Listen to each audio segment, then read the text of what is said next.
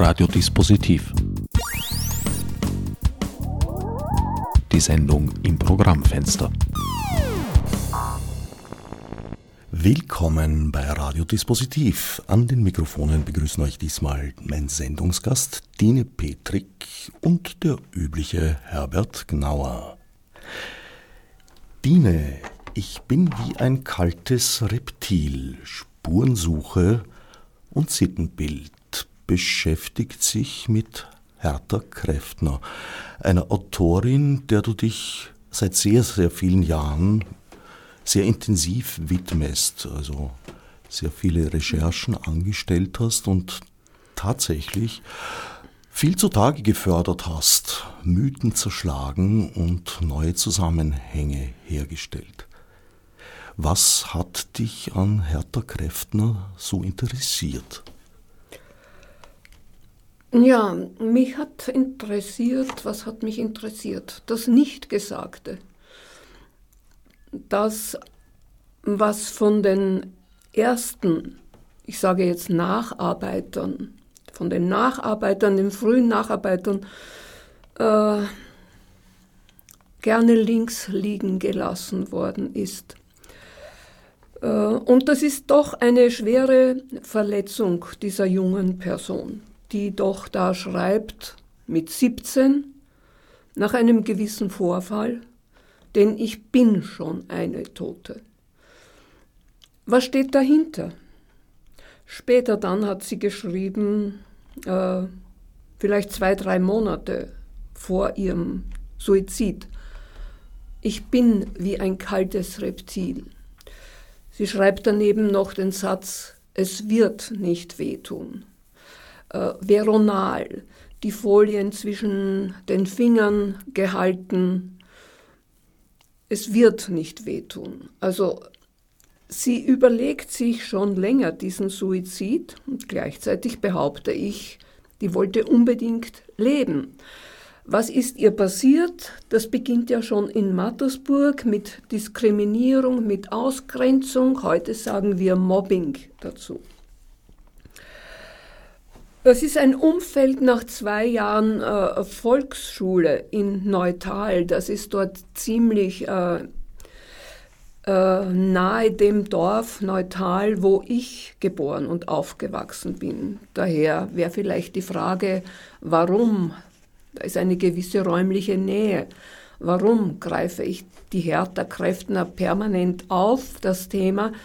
Daniela Striegel hat jetzt unlängst in der Presse geschrieben, rührt seit Jahren die Trommel für die Gedichte der Hertha-Kräften, aber nicht nur. Ja? Also in diesem kalten Reptil, das jetzt voriges Jahr 22 erschienen ist, das ist ja ein viel, viel ausführlicheres äh, Recherchieren. Das geht ja schon über die Jahre und man ich habe so viele neue Details kennengelernt und äh, recherchiert und, und eingebunden. Ja, ich rühre die Trommel für ihre Gedichte, aber es ist ja, sie ist ja eine der wichtigsten Nachkriegsautorinnen. Die da wären die älteste Marlene Haushofer, ist auch nicht sehr alt geworden. Die Ingeborg Bachmann 1926, 1928 Hertha Kräftner. Äh, und alle sind sie durch gewisse Hände gegangen. Die da wären Hermann Hackel, einer dieser Literaturvermittler, Mentor der Nachkriegszeit, oder auch Hans Weigel, wobei Hans Weigel der Hertha Kräftner wirklich sehr geholfen hat und als einziger geholfen hat. Aber nicht nur ihr. Er hat ja diese Runde da im Café Raimund gegründet, wo man sich getroffen hat. Ich stelle mir vor, ein, ein Sümmchen an verunsicherten Nachkriegszeit, noch ziemlich zerbombtes Wien. Übrigens auch Otterkring schwer zerbombt wegen einer äh, äh, am Wilhelminenberg sich befindlichen Munitionsfabrik. Ich habe diese Bilder gesehen, ich war erschüttert. Ich lebe jetzt 40 Jahre in Otterkring. Ja, und ähm, ähm, diese drei Autorinnen Bachmann weniger.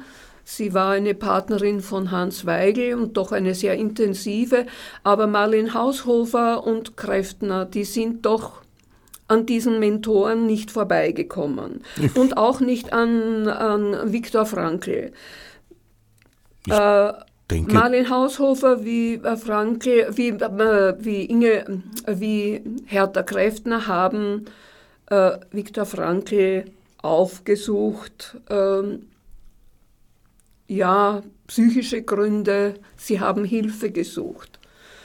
Ob sie sie gefunden haben, das lässt sich bezweifeln.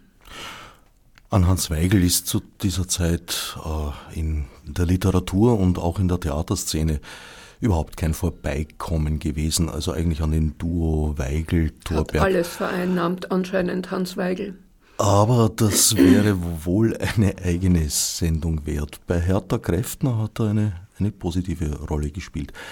Du hast es schon angedeutet, du hast eine biografische Gemeinsamkeit mit Hertha Kräftner. Beide stammt ihr aus derselben Region des Burgenlandes.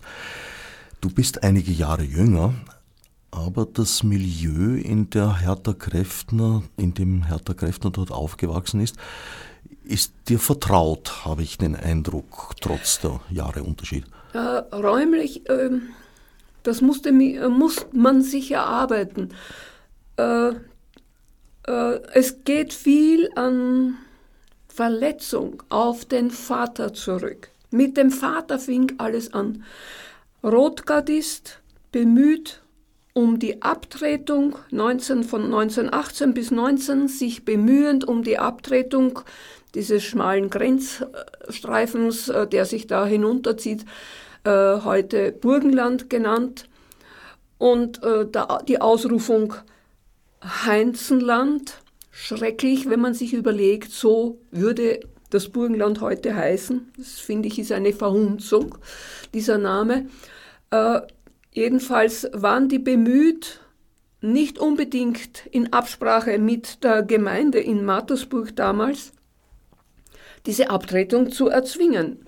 Das scheiterte kläglich. Der Vater war dann im Häfen und äh, tat gut daran, aus der Gegend zu verschwinden. Und äh, bei diesen äh, äh Abwesenheiten hat er auch die Mutter von Hertha Kräftner kennengelernt. Aber es hing dem Kräftner dieser, diese scheiternde Versuche als einer der Rotgardisten einer der führenden Rotgardisten, sein Bruder Anton ebenfalls, das hing dem Vater nach und die Hertha kam in diesem Umfeld nicht auf. Abtretung meint in diesem Fall Abtretung an Ungarn.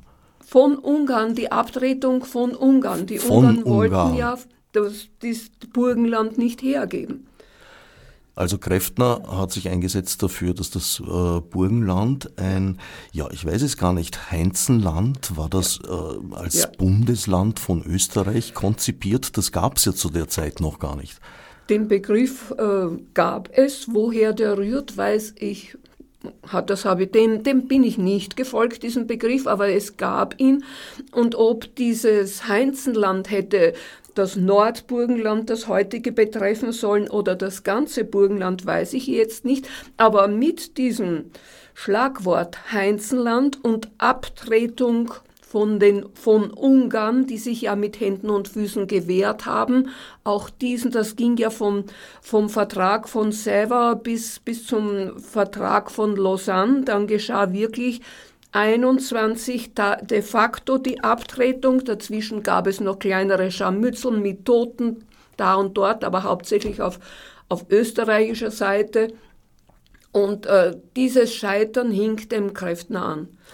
Kräftner galt eben äh, aufgrund seiner rotgardistischen ja, Vergangenheit als Kommunist. Als, und als Kummerl und als hitzköpfig und er war äh, von verschiedenen Seiten her ein Typ, den man, um den man Bogen gemacht hat. Er stammte aus der Region, aus ist Mattersburg. aber herumgekommen ein bisschen, war in Wien dann auch eine Zeit lang und Hertha Kräftner ist ja, glaube ich, in Wien auch auf die Welt ja, gekommen. Also sie ist ja eigentlich keine Burgenländerin, so gesehen. Sie ist in Wien geboren, war dort bis sechs Jahre.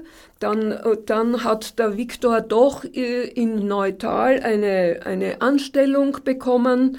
Da hätte ja der Landesrat Deutsch auch noch helfen sollen, dass der Viktor Kräftner, der Gescheiterte, in Mattersburg eine Anstellung bekommt oder in Wiener Neustadt. Also alle Bemühungen waren umsonst. Dann bekam er irgendwo am Arbeitsmarktamt in Neutal ähm, eine Anstellung. Dort hat dann dann haben die beiden erst auch geheiratet. Das war der, Ort St. Martin, heute Markt St. Martin. Neutal hatte damals noch keine Kirche. Also die haben dann geheiratet, da war die Hertha schon sechs Jahre alt. Und dort blieb äh, dann die Familie zwei Jahre, dann die Übersiedlung, dann fand der Viktor Kräftner in der jüdischen Gemeinde, also im Ghetto, eine Anstellung, also auch das war kein Renommee, ja. Das waren schon, man muss sich vorstellen, dass 1938 in Mattersburg schon Mattersburg judenfrei protokolliert und ausgehängt worden ist, ja. Also das hing dem Viktor Kräftner nach und das hing dem Kind Hertha Kräftner nach. Also die ganze Familie war aus Mattersburger Bürgersicht eher etwas randständig, sagen wir mal vorsichtig. Ja. Und sie ist insofern in einer Außenseiterrolle von Anfang an aufgewachsen. Dazu kommt auch, dass ihre Mutter es offenbar geliebt hat, sie in sehr schöne Kleider, die sie selbst genäht hat. Kompensation in die Schule zu schicken und Hertha Kräftner äh, ihrem Talent folgend auch die Taktik entwickelt hat, sich als Vorzugsschülerin zu etablieren, was ihr in der Klasse und den Schulkameraden und Kameradinnen auch nicht gerade geholfen hat. Auch das Kombination. Also man hat das Kind äh, wirklich als kleine Modepuppe anscheinend herausstaffiert so wuchs sie auch auf. Die Mutter war Schneiderin. Ja, Hertha Kräftner war ein blitzgescheites Kind, das sich äh, durch dieses Nicht-Eingebunden-Sein, sie war ja auch Atheistin, das Kind war nicht getauft worden, also nicht in, diese Kirch, in diesen kirchlichen Ritus eingebunden, in die diversen Kirtage etc. Sie war da immer randständig. Und hat begonnen zu lesen. Dazu kam dann auch noch die Wiener Tante, die kam mit Geschenken und sogar mit Büchern. Hertha Kräftner hatte sowohl beneidenswert früh zu lesen begonnen. Wenn ich mich daher nehme, also ich bin überhaupt kein Be Vergleich. Ich habe erst später, ich habe erst hier in Wien zu lesen begonnen. Also das Kind Hertha hat bereits heftig gelesen und fand in dieser Welt wirklich ein Zuhause. Du hattest vielleicht auch keine Wiener Tante, die tatsächlich sehr bemüht war, dem Kind äh, eine Kunst zu vermitteln. Also äh, mhm. Kunst in dem Sinn, dass sie sie ins Theater mitgenommen ja. hat, in Museen mitgenommen hat, wann ja. immer sie in, in, in Wien war. Und die zwei auch ein sehr enges Verhältnis hatten, das später dann schwierig werden sollte. Ja. 1945 war Mattersburg und die Region Schauplatz heftigster Kämpfe mit der anrückenden Roten Armee. Und in diesem Zusammenhang kam es zu den Anfang bereits erwähnten grässlichen Szenen, also zahlreiche Vergewaltigungen, über die in der damaligen Gesellschaft auch nicht gesprochen wurde. Es ist eine Täter-Opfer-Umkehr damals passiert wie heute, damals noch wesentlich heftiger. Dadurch auch, dass die Vergewaltiger ja eigentlich, äh, naja, als Besatzungsmächte mehr oder weniger tun und lassen konnten, was sie wollten. Ja, also in diesen Räumen unter russischer Besatzung geschahen tatsächlich schreckliche. Ich glaube nicht, dass äh, in den äh, englisch besetzten, französisch besetzten Gebieten das so krass war. Also äh, Besatzungskinder gibt es ja, aber äh, 69 Prozent äh, der in Russ, Russen, in Russen besetzten Gebieten waren 69 Prozent der Frauen. Also das ist schon eine gewaltige Summe. In Baden hat ein Rezensent geschrieben, wurden dann nur mehr Stricherlisten gemacht. Also es haben sich schreckliche Szenen sicher abgespielt. In Mattersburg waren auch einige Suizide von Frauen danach. Äh, ich habe das recherchiert. Äh, eine Professorentochter hat mir erzählt, was ist, was, was ist mit der Hertha. Wir haben ja viel Ärgeres erlebt. Einer Verwandten wurde nachgeschossen, die davonrennen wollte vor der Vergewaltigung.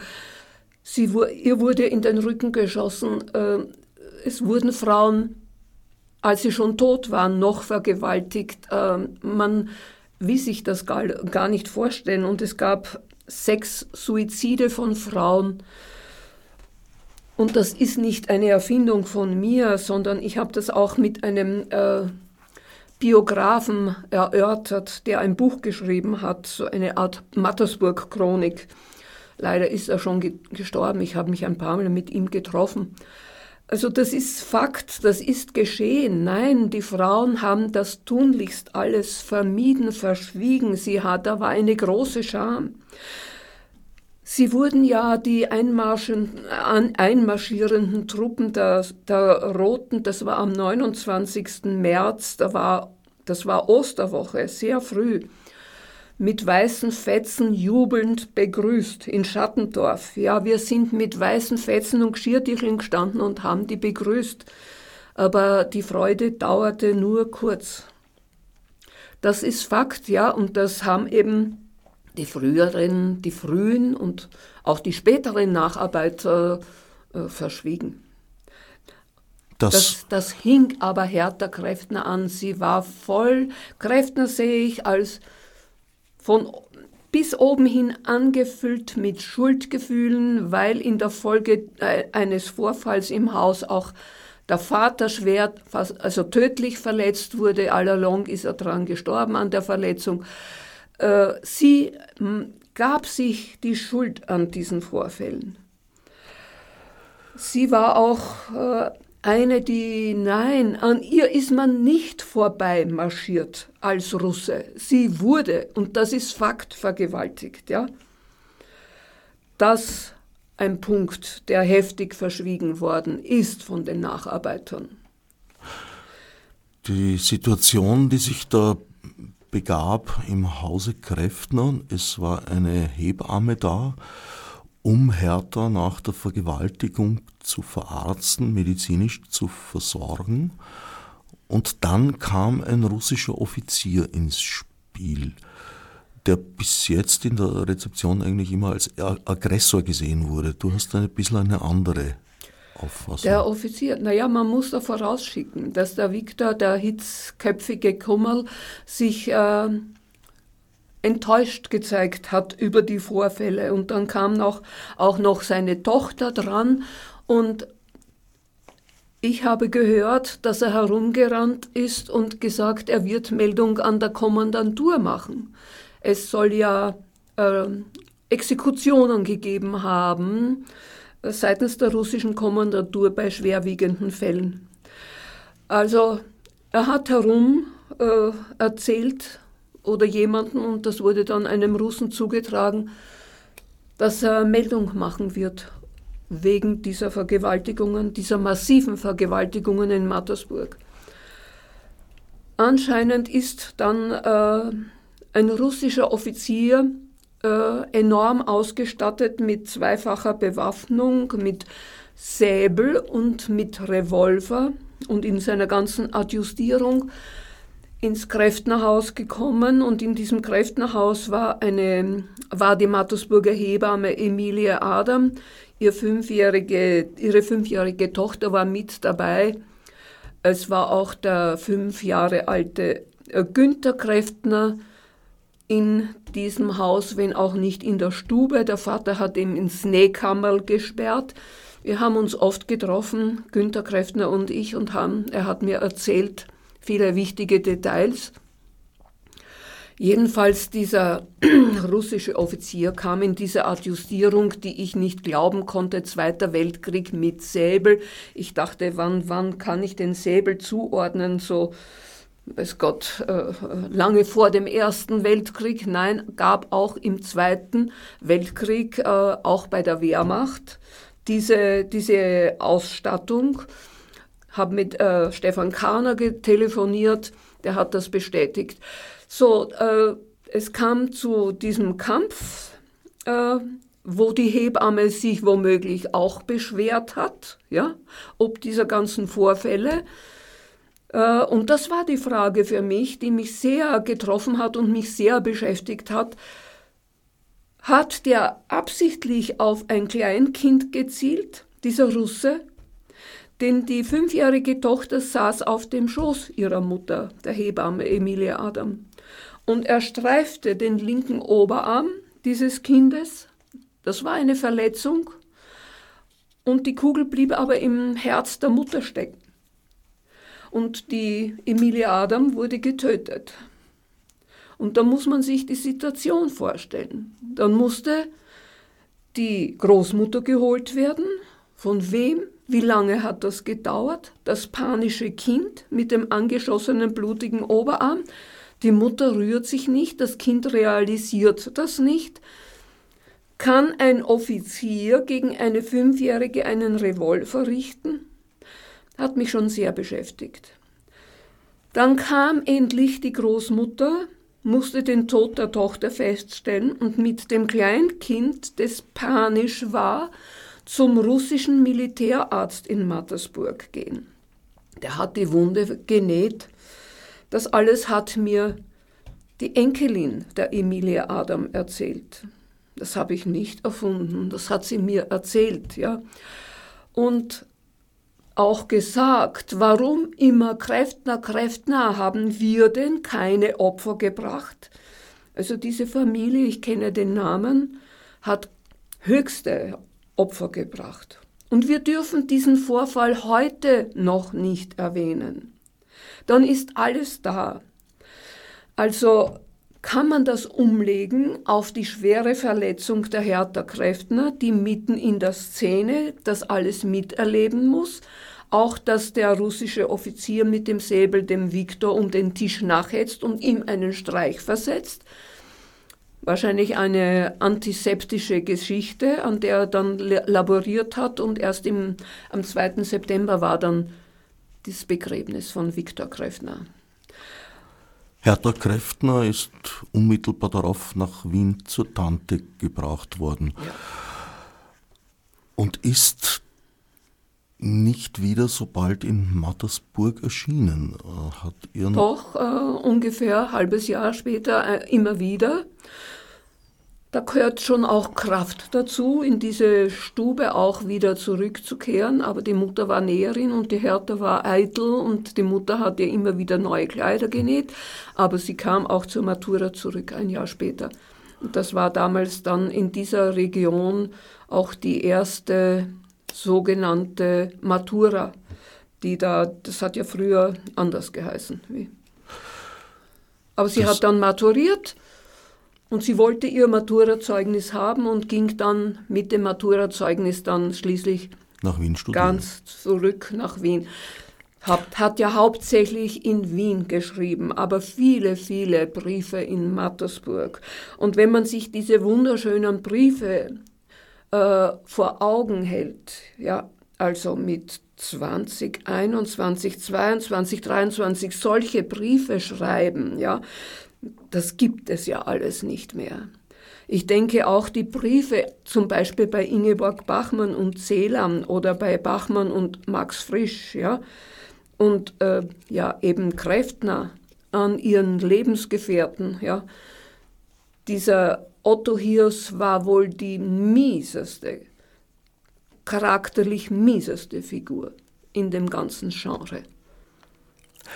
Du hast vorher die Schuld erwähnt und das ist ein weiterer Strang der Schuld, die Hertha Kräftner bei sich gesucht hat oder geglaubt gefunden zu haben, dass sie den Vater in seinen Todeskampf nicht beigestanden ist, sondern ja, eben in Wien war sich aufgehalten hat. Das war sie zu feig, da, da ließ man sie auch nicht. Kräftner war ja schwer beschädigt. Äh, was immer da nach diesen Vergewaltigungen passiert ist, und ich habe das recherchiert mit einem vier Jahre jüngeren Freund von ihr, der unweit gewohnt hat. Ja, und sie hat mir das anvertraut. Er zeigte und sagte vier und sagte auch und zeigte auch vier. Das war im Bunker mit einer zweiten zusammen. Bei der zweiten waren mehr dran, die hat man hinterher hinaustragen müssen. Die ist halt noch ein Wasel. Ja, Kräftner fühlte sich ja natürlich wie alle anderen Vergewaltigten. Bist ja selber schuld, warum hast nicht aufgepasst? Und auch natürlich am Tod des Vaters. Letztlich fühlte sie sich schuldig. Die war vollgefüllt mit Schuldgefühlen. Eine Aufarbeitung im Rahmen einer Therapie beispielsweise war in dieser Nachkriegsgesellschaft, man hatte keine Chance.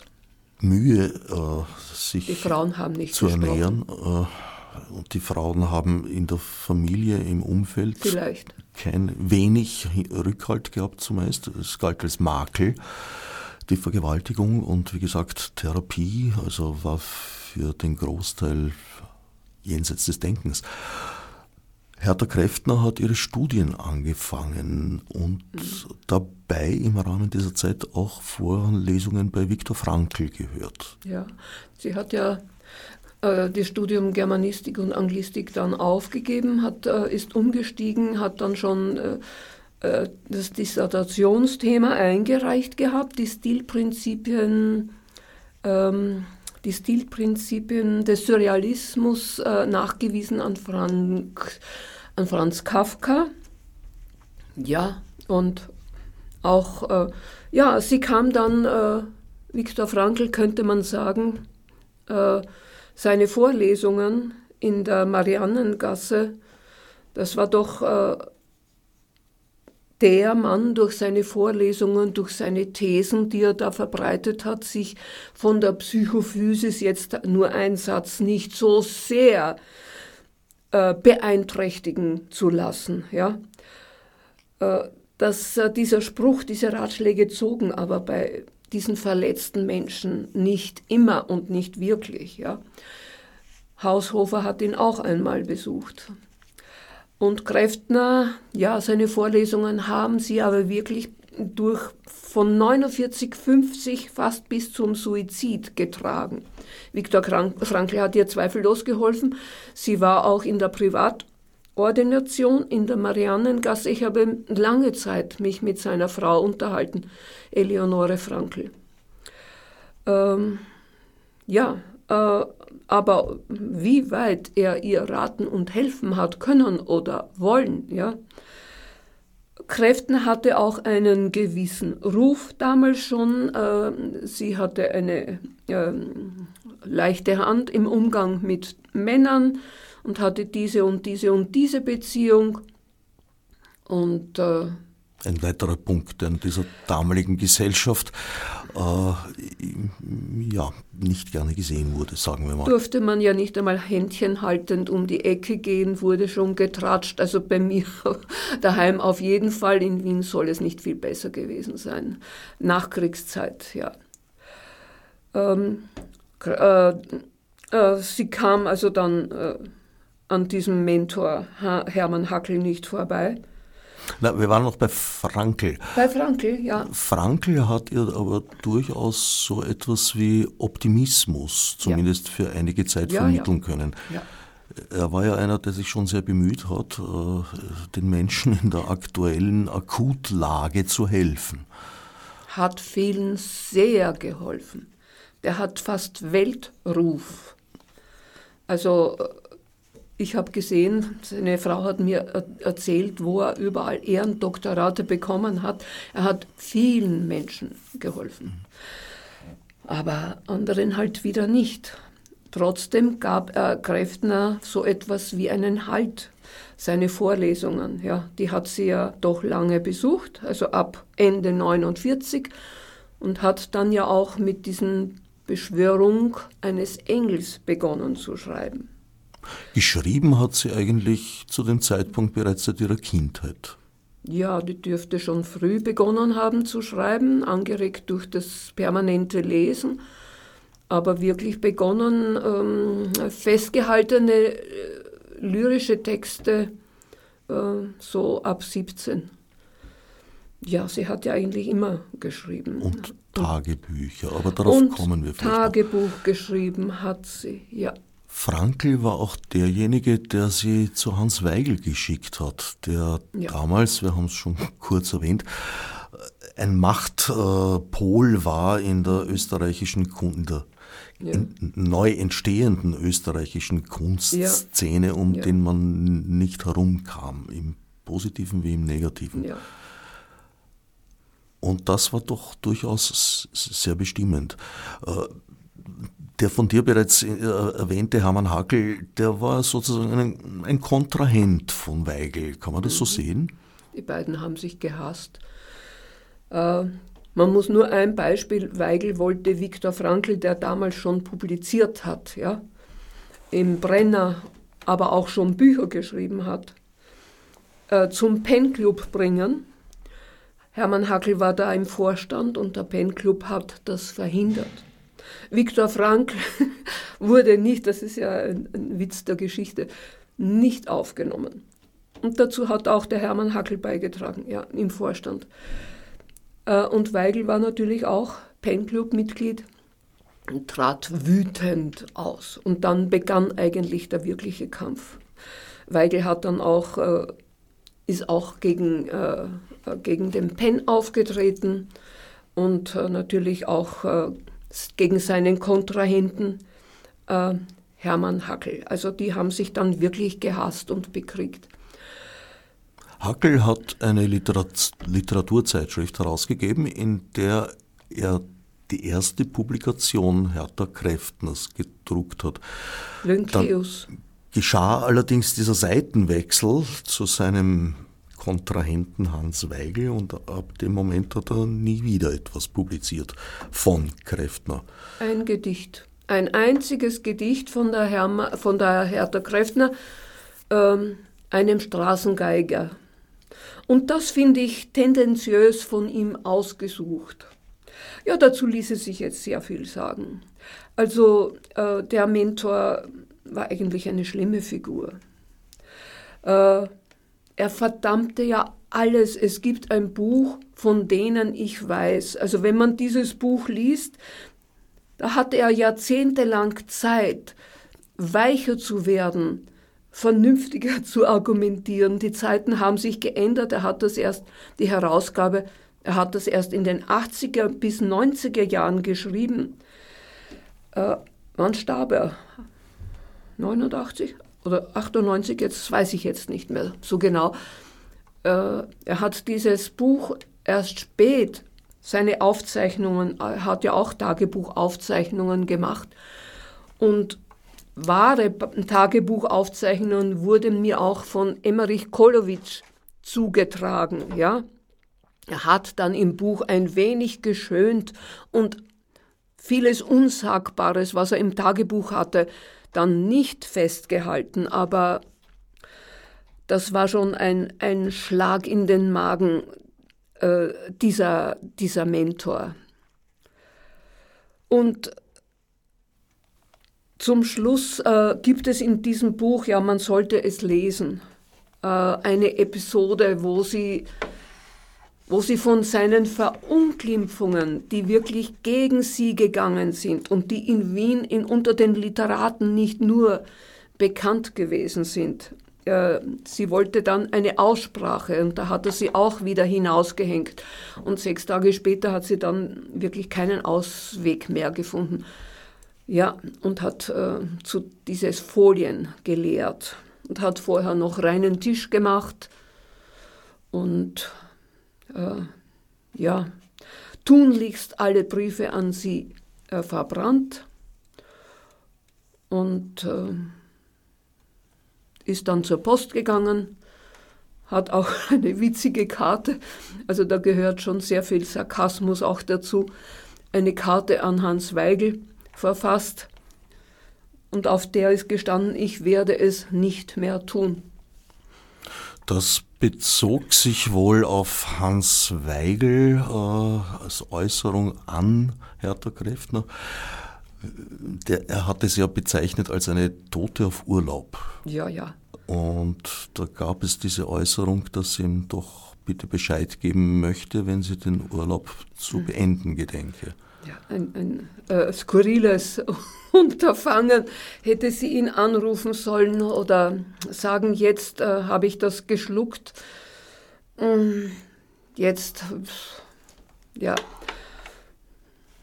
unglaublich eigentlich, ja. Dass er, dass er das, ähm, aber das, das ging von ihm aus, ja. Er hat quasi, ähm, ja, den Satz fallen gelassen, unterrichte mich, wenn, ja. Das hat sie in, in Form dieser Karte getan. Und was ich erfahren habe, diese Karte hat er dann auch noch in seinem Büro aufgehängt und äh, diese Karte hing lange. Ich werde es nicht mehr tun. Und sein Nachruf kam ja dann auch erst ein Jahr später auf ihren Tod. In dieser wirren Situation in Wien hat Hertha Kräftner sich dennoch recht schnell in der Literaturszene als aufstrebendes Talent äh, positionieren können und war doch sehr viel beachtet. Kann man nicht sagen. Kann man viel nicht sagen. beachtet. Äh, Bachmann hat das cleverer gemacht. Die hat schon früh begonnen als Journalistin, hat dann in der, wie heißt dies, Radiofamilie ihre Texte geschrieben, hat dann im Rücken ihren Freund äh, Hans Weigel gehabt.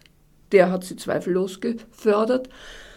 Sie hat auch erste Texte an Lynkeus weitergegeben, an Hermann Hackel, der tatsächlich behauptet, ihr Entdecker gewesen zu sein. Auch hier gibt es diese Rivalitäten zwischen Hackel und Hans Weigel. Ja, äh, die hatte einen anderen Stand. Die hatte wirklich einen guten Ausgang in Wien, die Bachmann. Aber auch nicht so gut. Sie ist ja dann, hat ja Furore in Deutschland gemacht. Kräftner wurde ja nicht einmal eingebunden in diesen sogenannten äh, Wiener Kreis, in die Gruppe 47, hieß die doch. Aber sie hat doch einiges Interesse erregt und hat doch immer wieder Publikationen gehabt. Ja, aber nicht von, äh, von Hermann Hackel. Ein Gedicht, wie gesagt. Dabei blieb es. Ja. Ähm, Hans Weigel hat etliche Gedichte von ihr veröffentlicht und Lesungen veranstaltet. Hans Weigel, ja, war der Einzige, der ihr wirklich geholfen hat, sie auch so gesehen gefördert hat. Ja. Und sie auch zu einem großen Prosaprojekt eigentlich ja, animieren äh, wollte. Na, sie hat sich selber animiert. Sie ist äh, mit einer Französin, die sie besucht hat, da war eine Reise mit den Otto Hiers 49 nach Norwegen, da hat sie die Marguerite Rebeu kennengelernt, die sie dann in Wien besucht hat. Eine Franz aus Paris, eine Pariserin, mit der ist sie dann nach Paris.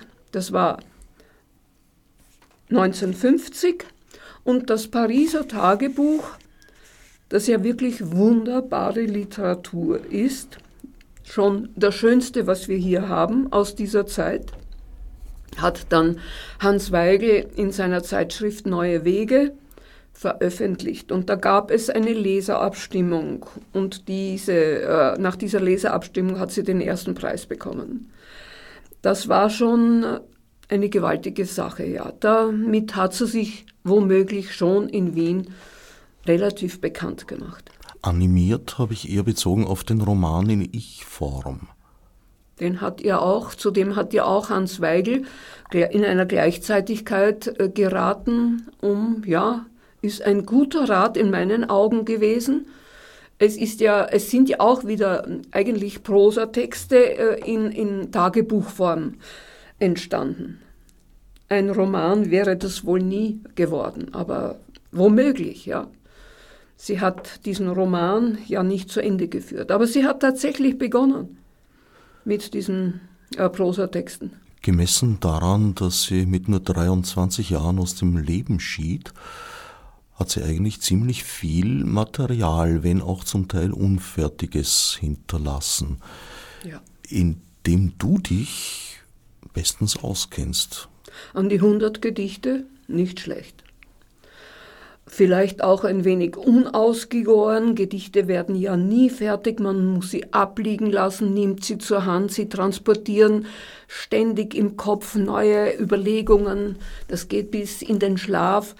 Äh, das hat Hertha Kräftner vielleicht nicht gemacht, nicht einmal mit den beginnenden äh, Befragung eines Engels, Befragungen eines Engels, die eigentlich zugeschrieben diesem Engel Viktor Frankl waren. Frankl ist eine fiktive Figur in diesem Genre.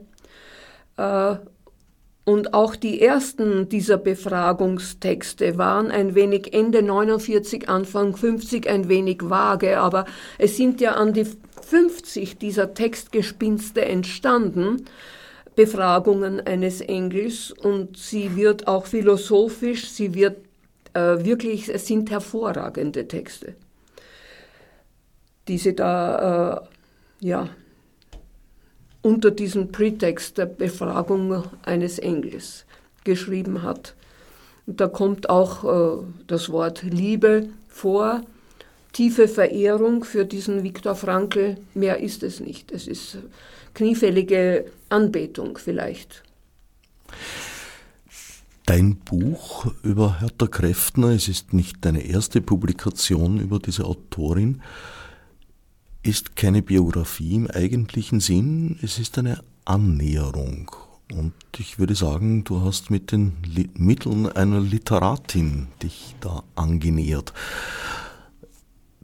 Es gibt ungeheuer viel Quellenmaterial, das du sondiert hast, aus dem du auch sehr viel zitierst. Das heißt, du lässt Hertha Kräftner sehr gerne, sehr oft selbst zu Wort kommen.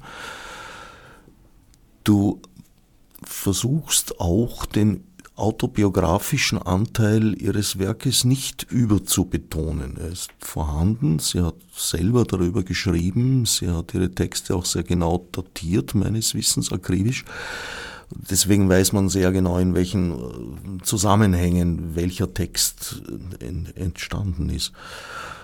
Zu besagten Trauma, das wir hier am Anfang der Sendung behandelt haben, kommst du erst am Schluss. Also man muss oder kann sich durch Hertha Kräftner und ihr Övre hindurchtasten, um äh, zu einer der wesentlichen und grauenhaften Quellen des Ganzen zu gelangen. Es ist auch kein abschließendes Buch, es ist eher ein aufschließendes Buch.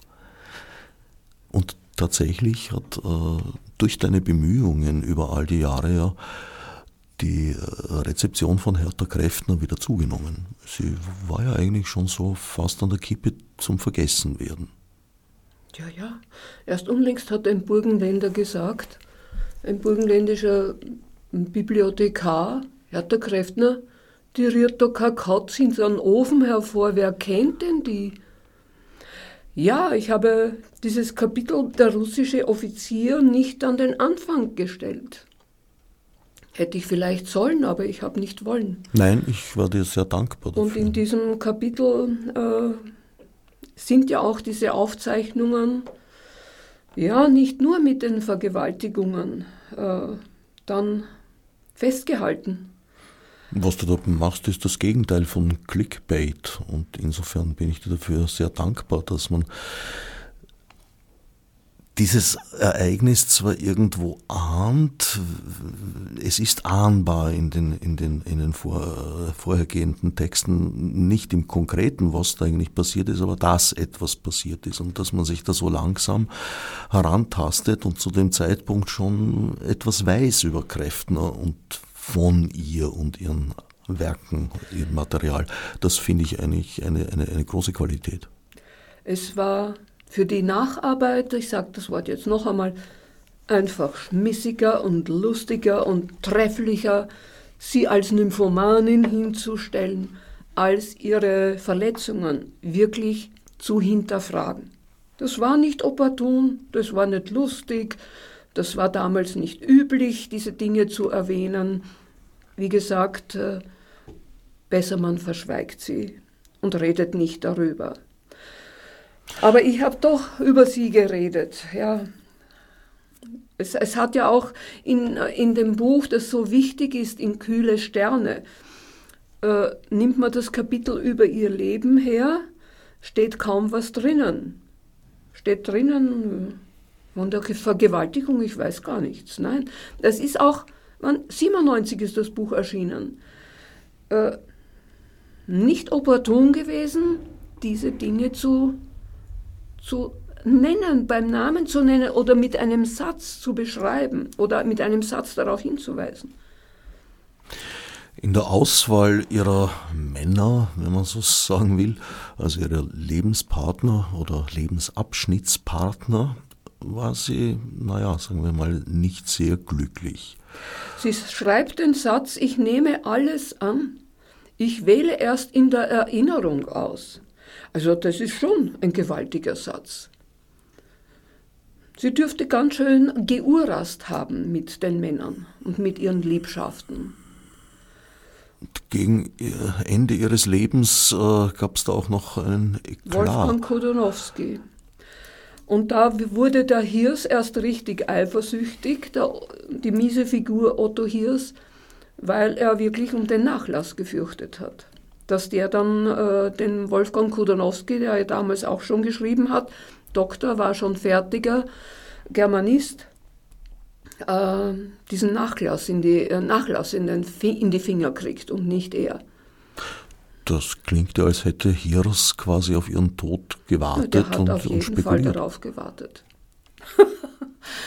Klingt jetzt fürchterlich, ja. Der hat, der hat darauf gewartet, hat sich zuletzt noch eine Woche vor ihrem Tod noch mit ihr äh, verlobt. Es gab da einen Ring. Das alles hat die Tante nachweislich den Wolfgang Kudonowski, ihrem letzten Freund, erzählt. Kudonowski, ich habe auch ihn kennengelernt, ich habe auch ihn mit ihm gesprochen, habe versucht, über Hertha zu erfahren. Ich habe auch den Hirs kennengelernt, habe versucht, über Hertha Kräftner zu erfahren.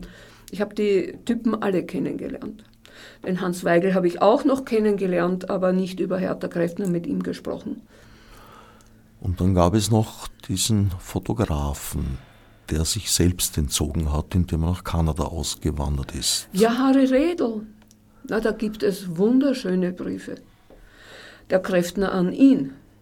Sie hat ja, so es Briefe gegeben hat, und ich gehe davon aus, dass er ihr geschrieben hat und auch Vorwürfe gemacht hat, ob ihres Lebenswandels. Sie war da auch schon in der Klick um Ginny Ebner und da wurde ja auch mass, massiv getratscht.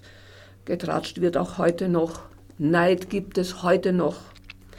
Es gibt also fast nur Neid unter den Literatinnen und Literaten. Und getratscht. Ja, aber damals war es, ähm, war das Gang und Gäbe. Und dieser Redel hätte sie sollen noch in Paris treffen. Er hat das aber verzögert. Er hatte schon in Wien äh, den Gedanken gehabt, äh, nach Kanada zu emigrieren und hat dann tatsächlich, als Hertha schon wieder zurück in Wien war, das war im Sommer 1951 und schon äh, sie heftig in der Arbeit Pariser Tagebuch, eine große Ablenkung von ihren anderen Sorgen und Harry Redl. Ja, das war, glaube ich, auch eine große Liebe und eine große Enttäuschung. Und er hat sie nicht in Paris besucht. Er ist erst nach ihrer Rückkehr nach äh, Wien ist er, da gab es gar keinen Kontakt mehr mit ihm, war er noch in Wien und sie hat heftig gearbeitet am Tagebuch und er ist dann, hat Station gemacht in Paris bei dieser Marguerite Rebeau und ist dann wohl über Le Havre nach Kanada gesegelt. Und dann gibt es einen heftigen Briefwechsel, noch ein ganzes Jahr. In ihren Depressionen, die dann lebensbedrohliche Formen angenommen haben, war allerdings keiner von diesen genannten Herren eine große Hilfe. Nein, nicht einmal Viktor Frankl. Er Was? dürfte ihren geraten haben, ihren, ihren Status äh, bereits gekannt haben. Äh, ich glaube, es war eher eine Abf ein, ein abfälliger Ratschlag, den er ihr gegeben hat. Sie ist dann nicht wiedergekommen, hat Eleonore Frankl zu mir gesagt. Also da war keine Aussicht auf wirkliche fundamentale Hilfe seitens Viktor Frankl. Und äh, Kudanowski, obwohl er angeblich äh, sie seinen Eltern vorgestellt hat, und das glaube ich auch, hat sie fallen gelassen. Es gibt vier wunderschöne Briefe an ihn. Was er ihr geschrieben hat, ob er ihr geschrieben hat, äh, sie hat alles verbrannt. Ich nehme an, er hat ihr geschrieben. Die Veröffentlichung von Briefen auch nach Tod des der Schreiberin ja. ist immer eine mehrspaltige Angelegenheit, ja. würde ich sagen. Was denkst du, können uns Hertha Kräftners Texte, aber auch ihre Geschichte heute noch sagen? Diese Geschichte kann uns sagen, was damals passiert ist in der Nachkriegszeit, in der Literatur, was den Frauen passiert ist, was in, in, ja, in, im viergeteilten Wien passiert ist. Sie lebte dann ja bei der Tante in der Altxingergasse, auch das war wieder Russenzone, wie Mattersburg Russenzone war. Äh, sie kam aus diesen Zonen nicht heraus. Hätte sie bis 45 bis äh, 55 äh, Staatsvertrag gelebt, vielleicht hätte sie einen anderen Status, eine neue Lebenshoffnung gehabt. Aber das war ja noch alles vor dem Staatsvertrag 51 mit 23. Sich zu töten, dem muss doch etwas vorangegangen sein. Und was? Dem habe ich versucht nachzugehen. Was ist dieser Frau passiert? Dass die sich mit 23 so lebensbejahend, wie sie war, und das war sie, die wollte leben. Aber in dieser Verunsicherung, in diesem Pegel von Schuld, in dem sie gestanden ist, hat sie sich ja über die wahren Dinge nicht einmal zu artikulieren getraut. Sie hat das nicht niedergeschrieben, was ihr passiert ist. Das brauchte eine Zeit, das musste abliegen, bevor die Frauen begonnen haben, ihre Erlebnisse mit den Russen damals festzuhalten, zu reden begonnen haben. Ja, ich glaube, das bezieht sich jetzt nicht nur auf Erlebnisse mit Russen, sondern generell auf männliche Gewalt äh, oder Erfahrungen mit männlicher Gewalt. Und da sehe ich schon auch eine Bedeutung darin, einen, einen historischen Kontext sichtbar zu machen. Wo kommt das her in unserer Gesellschaft? Welche Geschichte hat das bereits erlebt? Und manches davon ist, und das ist durchaus nicht positiv, äh, eigentlich erstaunlich wenig verändert worden. Eben wie zum Beispiel die Täter-Opfer-Umkehr, die heute noch passiert. Kräftner ist nicht positiv. Und man hat mir gesagt, ob ich nicht depressiv bin. Ich muss depressiv sein, wenn ich mich so mit ihr beschäftige. Ich bin wie ein kaltes Reptil, erschienen im Verlag der Bibliothek der Provinz. Ich danke Dine Petrik für den Besuch im Studio und möchte dieses Buch allen geschichtlich, literarisch und menschlich Interessierten wärmstens empfehlen.